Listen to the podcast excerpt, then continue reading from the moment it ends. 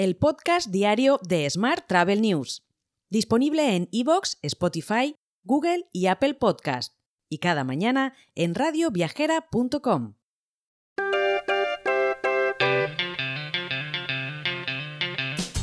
Saludos y bienvenidos, bienvenidas un día más al podcast de Smart Travel News. Esta semana patrocina nuestro podcast Open Revenue Consulting y D2O.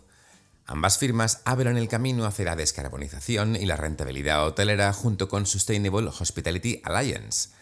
Esta alianza abarca 50.000 hoteles miembros y más de 270 marcas a nivel global para generar el principal recurso educativo sostenible, la simulación Net Positive Hospitality. Dicha simulación ayuda a sus miembros a alcanzar sus objetivos de descarbonización utilizando tecnología de análisis predictivo y prescriptivo de D2O.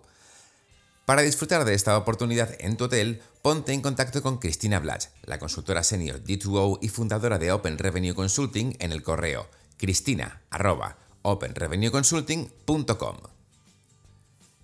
Y vamos ahora con la actualidad del día. El empleo turístico en España experimentó en enero un aumento del 4,8% en comparación con el mismo mes del año anterior, alcanzando un total de 2 millones y medio de afiliados a la Seguridad Social. Esta cifra representa el 12,3% del total de afiliados en la economía nacional. Además, los trabajadores asalariados en el sector turístico aumentaron un 5,7% en enero en comparación con el año anterior. Estos datos reflejan una tendencia al alza en el empleo turístico desde junio de 2021. Mientras, el ministro de Industria y Turismo, Jordi Areo, y el alcalde de Madrid, José Luis Martínez Almeida, participan en la apertura de la octava edición de HIP, Oreca Professional Expo. Este evento, que reúne a más de 45.000 profesionales y 650 expositores, es un punto de encuentro clave para empresarios hosteleros en busca de competitividad, donde se presentarán las últimas soluciones y tecnologías para el sector. Más temas. El 41% de los españoles tiene previsto ahorrar este año para poder viajar, según un estudio sobre las tendencias de los viajeros españoles realizado por la plataforma Viajeros Piratas.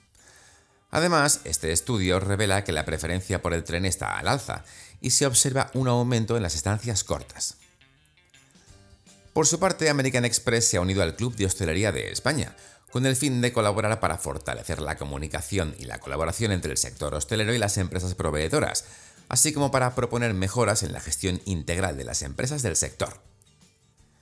Más asuntos. Las aerolíneas que operan en España abartaron un 10,4% del precio de los billetes para volar al extranjero en el mes de enero, con respecto a un año anterior.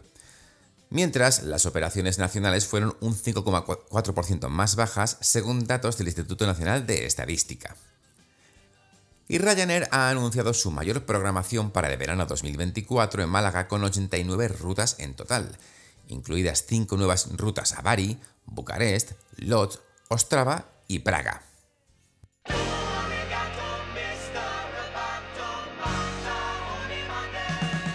Hablamos ahora de tecnología.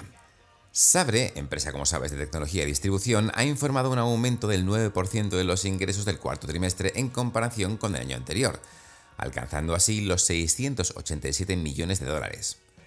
Además, el EBITDA ajustado para el año completo fue de 337 millones de dólares, mientras que en 2022 fue de 65. Estos incrementos se atribuyen al aumento de las reservas de viajes en el transporte aéreo y en hoteles. Por su parte, Focusrite y Webin Travel se han unido para lanzar una conferencia en Oriente Medio, concretamente en Dubái el próximo 3 de mayo. Programada para llevarse a cabo antes de la semana del Arabian Travel Market, Focusrite WIT Middle East combinará lo mejor de la inteligencia de Focusrite con las perspectivas del mercado de WIT en viajes digitales para centrarse en tecnología e innovación en la región de Oriente Medio.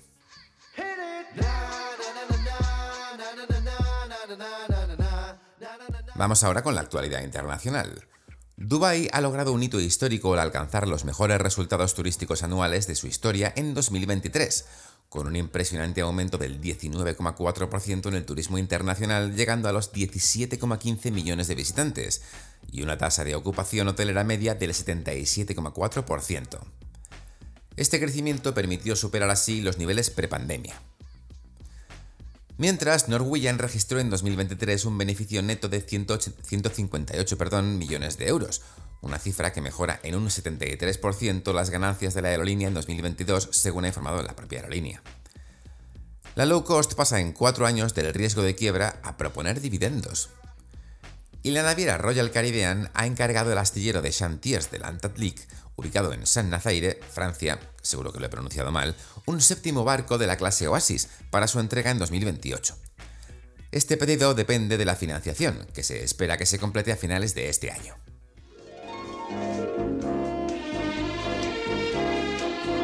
Hotel. Y terminamos con la actualidad hotelera.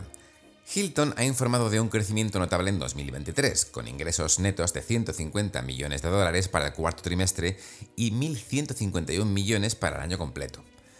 Además, la compañía muestra optimismo para 2024, proyectando un aumento del REPAR en toda su red de entre el 2 y el 4%. Por último, te hablo de Tuoler, la nueva startup de hotel compartido que promete revolucionar el sector hotelero al ofrecer una alternativa competitiva a gigantes como Airbnb o Booking. Al reservar o compartir una habitación a través de Tuoler, los usuarios pueden ahorrar hasta la mitad del coste total del alojamiento mientras conocen nuevas personas.